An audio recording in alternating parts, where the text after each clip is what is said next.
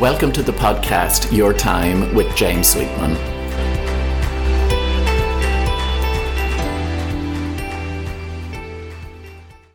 Hello and welcome to this week's episode of Your Time with James Sweetman. Thank you for tuning in.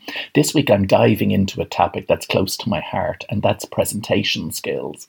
Uh, as well as being a business and personal coach and author, I'm also a professional speaker, uh, sometimes labeled a motivational speaker. But I view it as professional in that I'm paid to speak to audiences and professional because I treat my speaking engagements as a, as a core part of my business. I also work one to one with people on enhancing their presentation skills and have for many years delivered group workshops on the topic. And I have to say, it's an aspect of my work that I love seeing someone who was perhaps sick with nerves almost, you know, break through their fear, find their voice, and blossom. Um, I often think a bit like an interview scenario, delivering a presentation is one of those situations where we feel like a spotlight is on us you know, and any, you know, sense of uncertainty or lack of wordiness or lack of self belief that we have, and let's face it, we all have it, you know, in a presentation scenario, it can feel magnified. Now, next week, I'm going to go into much more detail around strategies for managing those presentation nerves uh, and for boosting self confidence as a presenter. Um, I'll also shine a light on the causes of nervousness as a presenter. Uh, but this week, I want to speak more broadly on the topic.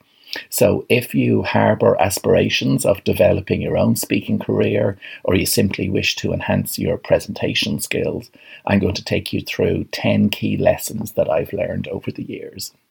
The first tip for developing our presentation skills is to start where you're at. You know, there's a quote that is framed in my office and it reads I give my gifts generously. My focus is being of service to others. As the impact of my gifts increase, so will the arena I'm given to serve.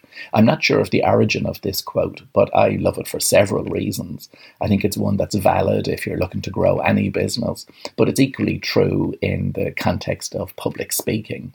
Um, I started my speaking career under, you know, when I established James Sweetman and Associates uh, by giving, you know, free talks. I remember doing one 40 minute breakfast seminar on the topic of time management. I think there was a handful of people there, most of whom I think were there out of, you know, uh, support, friends or relatives. Um, but I used events like that to practice my craft and to put energy into, you know, what I wanted to do and to develop contacts, of course, as well.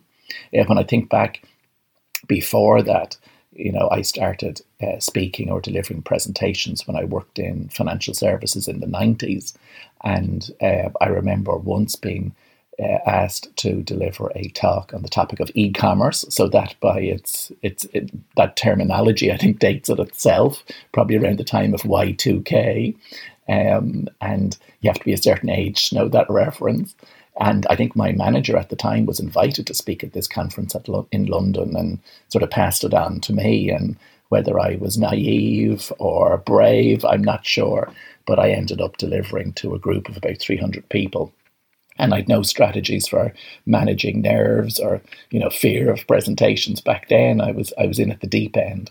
Uh, but I do recall on that occasion feeling as if I was in the right place at the right time. It was something that I I enjoyed, I have to say. And, um, you know, so you start where you're at. Um, and another phrase of mine that sits in with that neatly, I think, is, you know, we're, we bloom where we're planted. Um, you know, we can only work from what we have and where we're at. You know, I know many people avoid the opportunity to present or speak in public uh, because they are, they're at the mercy of their fear or perceived fear rather than seizing it as an seeing it as an opportunity to break through, to try something new, to expand their comfort zone, you know, and even to do something where they can be uh, proud of the effort that they put in. You know, as the as the famous saying goes, "Feel the fear and do it anyway." What's the worst that can happen?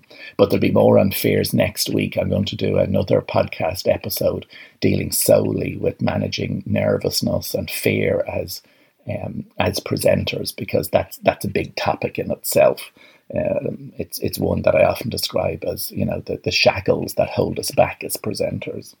Um, so from your own perspective, you know, and in terms of blooming where you're planted, you know, what opportunities can you create if you're interested in developing your presentation skills or public speaking skills? You know, can you volunteer? Can you push your comfort zone? You know, and if you do present regularly Uh, as part of your work, how do you wish to show up differently, or what would you like to to be different about your experience as a presenter? Tip number two is honing your skills. Public speaking, presentation skills, well, you know, it's a skill like any craft, and therefore it requires practice and feedback and continuous fine tuning. You know, the only way you can really hone your skills is by delivering talks or interacting with audiences, pushing your comfort zone, building your, your self confidence as a presenter. In his book Outliers, Malcolm Gladwell tells the story of the Beatles, you know, the band who honed their skills playing gig after gig in Hamburg in the early 60s. So by the time the Beatles had their breakout success in 1964, they had performed together live over uh, 1,200 times. So if you contrast that with maybe the winners of some of, you know, reality TV programs, um, they just haven't put in the hours. You know, as the saying goes, it takes a long time to become an overnight success. Um, I often think with any skill, um, particularly soft skills, of which presentations is, is one, um, it is about climbing a learning curve. It is about developing your craft and skill as a presenter. And two questions that I use to um, monitor my own progression, as it were, is you know taking a moment after I deliver something to to ask myself, well, what did I do well? You know, what worked well? That level of consciousness embeds my learning, and I know that that's in the bag for next time. Um, it might be, you know, that my pacing was good, that I allowed opportunity for interaction, you know, that I remembered to breathe, um, you know, that I, I did it within the required time scale. Um, I'm just taking a note of everything that works well because so often we ignore that um, then I can ask myself as well, you know, well, next time, what would I do differently? That brings us into the territory of feed forward as opposed to feedback. Um, uh, what would I do differently? So we're not beating ourselves up with the word better here. You know, well, maybe I could have done more of this or less of that. And for me, those two questions are really the handrails on a learning curve. Tip number three for boosting your skills as a presenter is to know that there's more to it than putting some slides together or even knowing your slides. Delivering effective talks is not just about knowing your topic or, or having slick slides. Um, the most impactful presenters, when you think about it, rarely use slides or use minimal slides because they use their language to create visual images in people's minds. It's really more about engaging with an audience. Um, in my business, I like to use the the term entertrainment, you know, which is a combination of entertainment and training, um, and it it maybe neatly summarizes what I try to do when I'm working with audiences. You know, to keep it interesting, to keep it engaging, um, not to take myself too seriously, because if an if an audience is enjoying what you're doing, um, they will remember it as a positive experience, and they're also more likely to recall to recall the substance of what it is you're uh, sharing with them. I often think that audiences will forgive a presenter for most things apart from being boring. Um, and they also have little tolerance for a presenter who doesn't try to relate to them at an emotional level. You know, basically speaking, we don't like being talked at. We like to be, you know, talked uh, to as um, as humans, um, you know, with that sense of rapport and empathy that's created. You know, I often say this means speaking to people's hearts as well as their heads. Um, it means looking for, you know, the story behind the facts. You know, so if you're an experienced presenter, and again, of course, it depends on the, the context in which you're you're delivering your presentations. But it can always be useful to contemplate, you know, what analogies or anecdotes or personal experiences can you share that will bring your message alive for your audience. Because I often think as people, we relate to other people's stories and experiences more than we do with just a, a regurgitation of facts, as it were. Tip number four is about building your credibility. You know, you will only be in front of an audience when you're considered an expert on your topic or, at minimum, a credible voice on the topic. So, how do you become credible? This brings us into the arena of marketing, marketing ourselves, maybe. And once we're talking about marketing, of course, we're talking about segmenting our audiences or thinking about the ideal audiences or, or who we wish to connect with. You know, trying to be all things to all people is a recipe for mediocrity. So you need to know your target audience, particularly if you're looking to speak professionally. You know, what is the problem or issue that you can help uh, resolve for the audience? Um, what would be a what would be a profile of a typical audience member? What challenges do they have? How can your target audience find out more about you? That's something that I do every so often, particularly when I'm contemplating you know, a particular topic that I have, or I'm thinking about, you know, say in the last year or so, how I've adapted many of my talks to reflect the, the COVID 19 situation and the extra pressures and challenges that comes with that. Um, one of the one of the signature talks that I've delivered in that regard, I've, I've labeled, you know, managing ourselves in turbulent times, and it's a topic that has resonated with many audiences. Um, I know for me, because speaking is part of my business, um, I, I put extra effort into that. Um, uh, what I also do, of course, as well, is contribute, you know, articles and uh, write blogs, and I use social media in a purposeful way, and and they're all strategies for connecting with potential audiences, and they also build credibility. Uh, sometimes this means giving away for free with no immediate reward some of my material and insights. But that's the old adage of using snacks to sell meals. You know, you're letting people into some of your expertise and encouraging them to maybe contact you to, to get more detail or more insight or something that's more tailored for them. Um, but I often think from an audience's perspective, they have to think why, or they have to feel, well, why is it worthwhile for me to listen to him or her at the top of the room or on the Zoom, as it were. Um, and that always brings us into the territory of credibility. So it is about building your credibility as a speaker, and that's about expertise in your particular niche area. Tip number five, so we're halfway there, is about knowing your audience. One of the areas that I struggled with in the past was trying to pack too much information into my talks. I wanted the audience to run with me before perhaps teaching them to walk you know that doesn't mean you're condescending or or patronizing you know god forbid. That would be the end of your speaking career if you were. Um, it means pacing the audience and not overwhelming them. Um, you don't need to tell them everything that you know on a topic. You know one of the things that i try to do is just to hone in on some key takeaways. So part of my prep is asking myself, you know, what three things do I want the audience to remember? And maybe why is that important? Or what's something that I would like them to do um, after receiving the information? You know, and your answer to to this question will be the backbone of your talk. Um, and that's about putting yourself in the audience's shoes and tailoring your message for them. Tip number six when it comes to building your skills as a presenter is being professional. Now, I started the podcast today by using that word professional um, because I view myself as a professional speaker. Um, professional means you deliver certainty to the people who've asked you to speak, whether they're event organizers or a, or a colleague or a different department within your organization. Um, it means being on time, easy to work with. As I often say, friendliness is compulsory, returning emails and phone calls in a timely way, but that's all part of just running a professional business.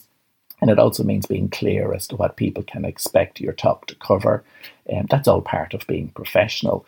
One of the things that I always find fascinating um, as uh, you know, as attending different conferences and events, is that you know many speakers um, how would I say it? They haven't worked on the timing of what it is that they're delivering, and they're not maybe aware that it's a 20 minute slot, and you know, 30 minutes later they're still talking. You know, for for me, that's all part of being a professional speaker as well. If You know, if it's like, say, part of, a, of an interview or recruitment process where you have to deliver a 10 minute presentation, well, your presentation should be around 10 minutes, and knowing that is, is part of prep, it's part of being professional. Or if I'm asked to deliver a 40 minute talk, it's a 40 minute talk. I'm managing the time as I go. Now, some people need to work on that more purposefully, but that's just part of, of being professional. Um, as I often say, you know, being professional is not cutting and pasting a few slides the night before. You know, that might be the equivalent of, oh, I don't know, say someone like Bruce Springsteen deciding on what he'll sing the night before a concert. You know, audiences at presentations, you know, they want to be inspired. You know, they don't want a regurgitation of facts that could be, you know, that they could read themselves from slides when you think about it. You know, so what inspires us? I often think there's two key components. One is, you know, that the person delivering the talk at the top of the room or, or leading the online session is courageous enough to simply be themselves and relatable, you know, that they're genuine and authentic. Um, and I'll be speaking more about that next week. Uh, but the other one then is that the presenter is passionate about their topic and they have a, a sense of energy or enthusiasm to them, and that they're willing and generous enough to share their, their knowledge and expertise. And of course, some subjects are sexier than others, and we don't always have the luxury of speaking on topics that we're naturally passionate about or enthusiastic about. Uh, but we can certainly work on being authentically ourselves when we're invited to deliver a presentation. Tip number seven is about setting your intention to be unapologetically yourself. Um, the best presenters are the best of themselves. You know, they don't copy other presenters' styles or blindly conform to expected norms. They're comfortable enough in their own skin to be brave enough to be authentic. And as I say, that's something that we work on um, over years in many respects, uh, because it's not just a skill for presentations; it's a skill for life. Um, you know, it's impossible for an audience to relate well to you when you're not relating well or being yourself. You know, equally, whatever state a presenter is in, whether that's energized, nervous, stressed, or positive, um, that's contagious to the room. You know, I'm sure you've sat in an audience uh, witnessing someone deliver at the top of the room, and they're very obviously nervous and uncomfortable, um, and that, and you begin to feel that for them you know, it sort of is, is contagious. Whatever state the presenter is dominant in will, will spread to the room. Um, but as a presenter, when you set the intention of being yourself, not only will the audience relate more easily to you, um, you'll just simply feel more relaxed and, and life becomes easier. But how to do that is um, is a different ball game. It's it's one of those things that I often say is is very uh, simple as a concept, but it's not necessarily that easy to do. Um, and that's why I'll be expanding more on that topic next week. Now, tip number eight might sound like a contradiction to what I've just said about being unapologetically yourself, because tip number eight is uh, what I refer to being a method actor. Now, I often say to clients that great presenters are great actors, not because they're pretending to be someone other than who they are, or not because they're acting in a role, because that will always come across as, as fake or insincere. It's because they're purposely connecting with the qualities they want to display. You know, we all know from a communication skills point of view, it's not just what you say, but it's how you say it that's impactful. You know, so preparation here can include things like, well, what words do I want the audience to use to describe their experience of listening to me? You know, what tone of voice is most appropriate for my topic? What aspects of my personality do I need to connect with and display as I'm delivering? So, when we're looking at that how bit, the, the characteristics, the traits, the aspects of our personality, the relevant emotion, you know, that's what method actors do. They look for ways to connect with that to bring it to the fore. And we'll all have references for our emotions, usually linked to past memories. You know, it's a bit like we have to know what confidence is to know when we're lacking it. Um, but this little piece around uh, being a method actor just ensures that we're not losing sight of how we're communicating, not just what it is we're communicating. Tip number nine is, a, is another bizarre one on the surface, but it's one that I find very impactful myself, and it's one I always share with groups when I'm working with them. And that is to remember that you are you're not under attack. Like the audience is not going to attack you. They're not going to you know, fire a bottle of water or a, or a rotten tomato at you, or I would hope they wouldn't anyway. And this is something that brings us into the territory of managing nerves as a presenter. And as I say, it's something that I'm going to do in much more detail in next week's episode. But it's nice to just recognize it as um, as an issue that we all have to deal with as presenters, and it's one that I still have to deal with as a presenter. You know, there are several reasons why nervousness, anxiousness, even panic raises its head when we're faced with delivering a presentation. And the root cause is usually connected with a perceived lack of worthiness or perceived uh, sense of threat to our sense of identity. You know, when we feel we cannot be ourselves, our defense mechanisms kick in, you know, the same fight or flight mode that operates when we feel physically under threat in the vast majority of presentation scenarios, we're not under threat. But if you think you are, your body will respond defensively. You know, that breathing higher and faster, the tight stomach, the wobbly legs, the sweaty palms, the tense shoulders. I could go on you know, at minimum, unless you get curious as to how you could simply be yourself at the top of the room, any tips you pick up or even any learning from a presentation skills workshop will fall on deaf ears because you don't see yourself as someone who could be comfortable as a presenter. And will always conform to our sense of um, our self identity. You know, it's for that reason that whatever change we're seeking in the world around us starts by making changes on the inside. And that's true of life, and it's also true of presentations. The final tip, gosh, we've gotten to the end very quickly, um, is maybe the flip of the last one, which is, you know, audiences want you to do a good job. They want you to be comfortable at the top of the room. You know, great presenters take their work and their presentation seriously, but themselves perhaps less so. Uh, great presenters, of course, remain open to learning and they remain approachable in the audience's eyes because they are willing to be genuine and they show humanity and they share their own experiences. You know, it's difficult to be on someone's side to root for them unless you can identify with their story, their challenges, their outlook on life. Um, and remember, when you're sharing your experiences and your opinions, well, no one can disagree with them because they're yours. You know, they're your experiences and your opinions. Uh, others, the audience, may have different experiences and opinions, um, but no one can question the validity of your outlook. As well as feeling more relaxed and confident approaching a presentation when you have the intention of being yourself, it also generates some welcome byproducts. One of the things that I found it does is it boosts our own level of creativity.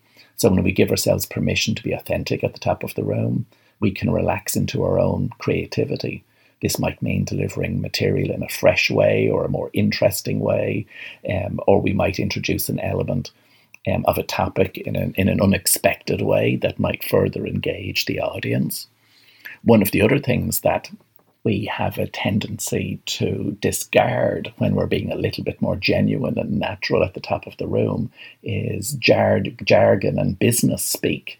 You know, jargon, cliches, stock phrases, buzzwords, they all kill presentations. You know, they're also crutches of ineffective presentations. You know, being genuine and authentic means that we use real, relatable language, sometimes emotional language, and our presentations are richer and more impactful as a result. You know, when we get comfortable at the top of the room, we can feel more comfortable in sharing stories and anecdotes as I always say, when we speak from the heart, it goes to other people's hearts. Uh, when we can accommodate or incorporate stories and anecdotes into what we're delivering, um, that's they tend to be what people remember. You know, just as great authors use sense-rich language to enhance their writing, great presenters appeal to the senses as well, using visual language to stir the audience's imagination and emotional language to influence at an emotional level. And all of that comes from giving ourselves permission um, and maybe tapping into our courage to be a little bit more authentically ourselves at the top of the room. So there's our 10 tips. Um, I'll do a quick recap and then some final reflections.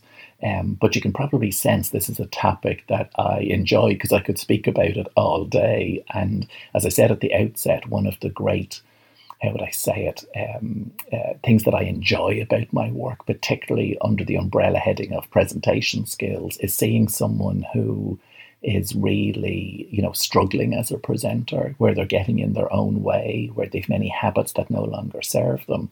And I almost see my work as liberating them from, from that unhelpful mindset or updating the operating system, as I sometimes phrase it, getting rid of some of the bugs that are in there that are no longer helpful.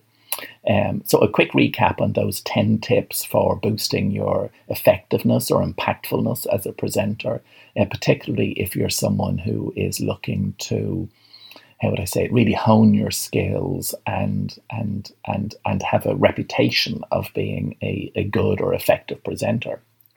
So, the first one was starting where you're at you know what opportunities do you have to to enhance your skills because you can only really develop them through practice and feedback. Uh, that leads into point number two, which was honing your craft. You know, it's called presentation skills for a reason. There is a skill to it. We have to practice that skill. There's more to it, of course, than just putting some slides together. You know, they're the, the vehicle to the destination. You know, they're only your your method of delivery. Number four is about building credibility, which is vital if you're looking to to speak as a professional um, speaker. Um, what do you have expertise on? You know, what's the story that you can share? Uh, what solutions do you have for audiences, uh, challenges or problems? Uh, number five is knowing your audience, of course, which is marketing, being able to put yourself into the audience's shoes and tailor your message accordingly. Uh, tip number six is about being professional. Now, that's just a, a basic business tip in many ways, but it's all the the elements that go with being a presenter as well. Knowing your time slot, putting yourself in the audience's shoes, um, letting the organizer or whoever's invited you to speak, you know, know what's involved and what you're intending to do and the desired results, etc. Number seven is having the intention of being unapologetically yourself at the top of the room. I just like that phrase. It's about authentic leadership, really.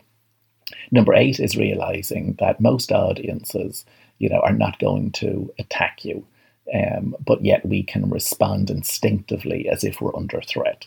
Um, uh, you know, that leads into the the other tip around you know, acknowledging that the audience want you to do a good job because at minimum they don't want to feel uncomfortable in their chairs listening to you. And then the other tip in there as well was recognizing it's not just what it is you say, but it's how you say it and connecting with that inner emotion or inner quality, um, which I label as like being a method actor, the likes of Meryl Streep or Daniel Day Lewis, and how they connect with the um, uh, with the emotion they which they uh, wish to portray. So I said at the outset, I work as a professional speaker, and the majority of speaking engagements I get come from people who've already heard me speak you know, this means that you know the audience I'm in front of, whether they're big or small, in person or online, uh, they get my A game. They get hundred percent of what I have to offer. You know, as I say, irrespective of the fee I'm paid for it or the size of the audience. Now, it took me many years to learn that audience, audiences are as interested in me and my experiences and my stories as they are in the content of what I'm speaking about you know, I did have to develop the courage to be my true self at the top of the room. Um, I'm always serious about my topic, but I tend to not take myself quite as seriously.